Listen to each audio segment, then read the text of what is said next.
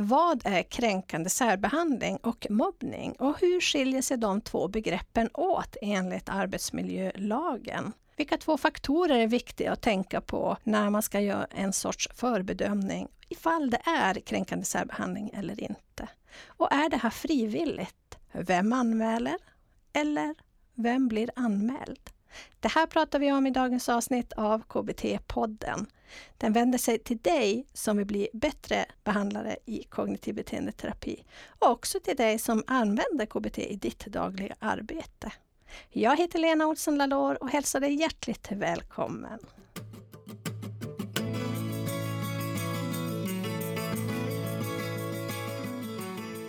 Det ska ju vara en handling mot en människa eller en grupp som riskerar att alstra ohälsa eller att du ställs utanför arbetsgemenskapen. Alltså att det är en arbetsmiljörisk med det här. Mm. Det som är själva definitionen. Den är ju lite bredare definitionen nu än förr just för att den kan omfatta grupper också. Så, och det man också har läst in i den nya definitionen är ju att det kan vara enstaka övertramp som är så allvarliga så att de definieras som en kränkning. Men det kan ju också vara över tid återkommande och då, då handlar det mer om det vi brukar kalla för mobbning. Är det då det går över till mobbning alltså? Ja, att det är, att det är systematiskt över tid. Systematisk kränkande särbehandling blir mobbing. Och att det också då bedöms mm. som att det faktiskt påverkar någon människas hälsa och att man också riskerar, eller har, hamnat utanför gemenskapen. Mm. Det är ett ganska vitt begrepp så också, att det kan, faktiskt kan handla om enstaka händelser, men det kan också handla om den systematiska, långvariga. Och då har vi ju som en gammeldagsbild av att det är två människor, en som utsätter en annan, men det är ju sällan så det ser ut i verkligheten, utan det är ganska komplexa företeelser det här. Det kan vara tydligt vad som händer, men det kan också vara väldigt subtilt och pågå saker under ytan. Och så. Vi är fantastiska vi människor och det finns mycket gott i oss, men vi kan också ställa till det ordentligt för varandra av olika skäl. Så det gäller ju att, att liksom försöka hitta vad är, det som, vad är det som faktiskt har hänt, mm. vad är det som pågår och hur ska man åtgärda det. Du nämner de här två delarna, dels att man ska må dåligt av det, alltså psykisk ohälsa kring det och också då att man ska hamna utanför arbetsgemenskapen, alltså något sorts mm. exkluderande och sådär. Mm. Jag tänker ändå när man kommer till kränkande särbehandling eller då mobbing om det är systematiskt och över tid. Vad händer med den här personen? Vad har de för möjligheter? Eller personer runt omkring kanske också? Ja, alltså, jag tänker så här, om man börjar på det närmast människan, när man är med om att någon på något sätt beter sig på ett sätt som inte känns okej, okay, så i den bästa världen så säger vi ifrån och den andra personen lyssnar och backar och tänker att det där blev inget bra. Mm. Eh, men hjälper inte det och det här kommer tillbaka eller att jag är i en position där jag faktiskt kan säga ifrån. Mm. Eller att det är så pass grovt på en gång så ska man ju absolut vända sig till sin arbetsgivare. Yeah. Och är det så att att chefen på något sätt är inblandad. Det är inte alltid per automatik man kan vända sig till sin närmaste chef.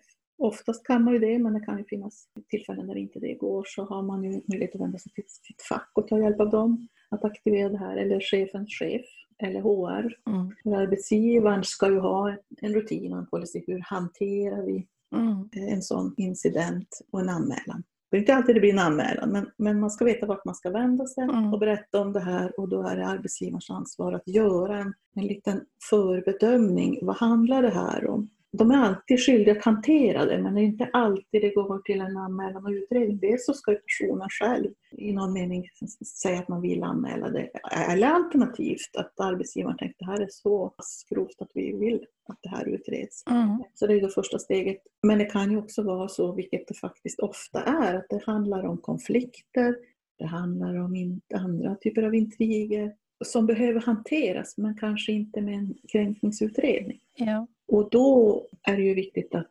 arbetsgivaren jobbar med det och har en handlingsplan för hur ska vi jobba med det här. För att människor kan ju fara illa även om det inte handlar om kränkningar. Mm. Att dra igång en kränkningsutredning är en ganska omfattande process och som jobbig för alla inblandade. Ibland är det nödvändigt men det är väldigt, väldigt viktigt att man gör det vid rätt tillfälle. Mm. När det finns misstanke om att det faktiskt kan vara så.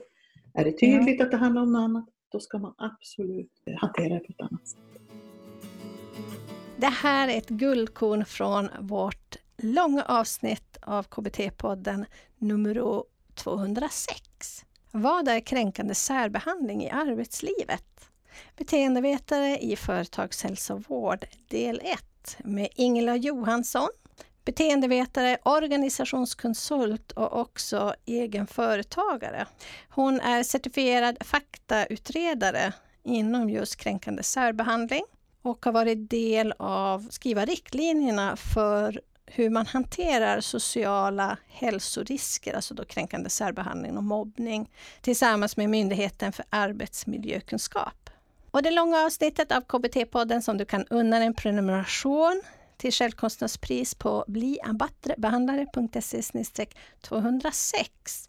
Det handlar i alla fall om vad kränkande särbehandling är och hur det skiljer sig från mobbning. Och vad säger arbetsmiljölagen om just de här begreppen kränkande särbehandling och mobbning? Vilka två faktorer behövs finnas för att det ska ens tänkas vara kränkande särbehandling?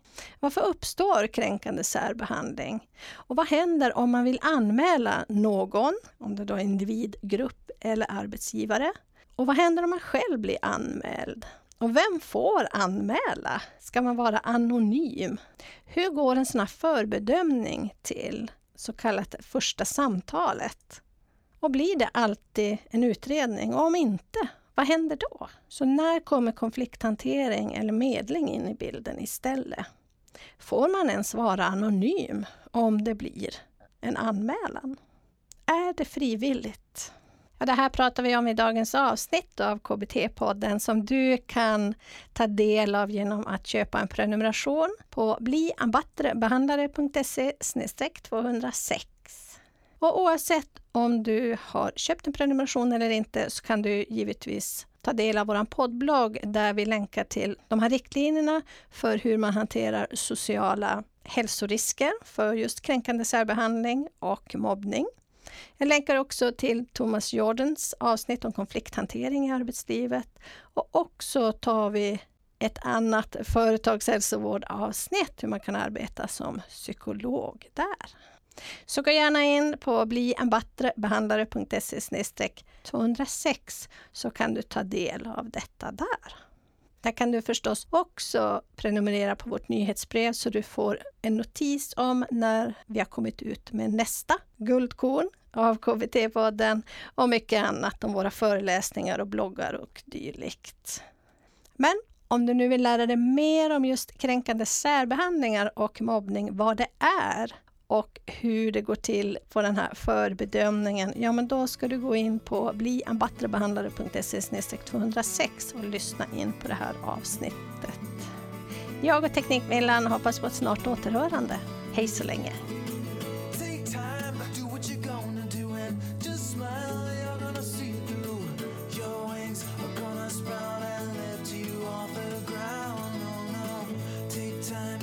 what you gonna do